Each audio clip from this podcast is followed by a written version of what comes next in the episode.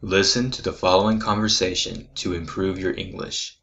To view the transcript of each conversation or schedule a private English lesson on Skype, visit my website at worldenglishteacher.com. Hey, why are you still up? I couldn't sleep, so I decided to read for a little bit. Is everything all right? Were you worried about something? Well, not really. I don't know. Do you want to talk about it? Remember, we said we wanted to tell each other everything and be honest. It's not a big deal. I'm sure she'll be fine. Ooh, My sister called and said that our aunt is having surgery tomorrow, so I was just worried about her. what's wrong? I'm not sure exactly. She said it wasn't anything major.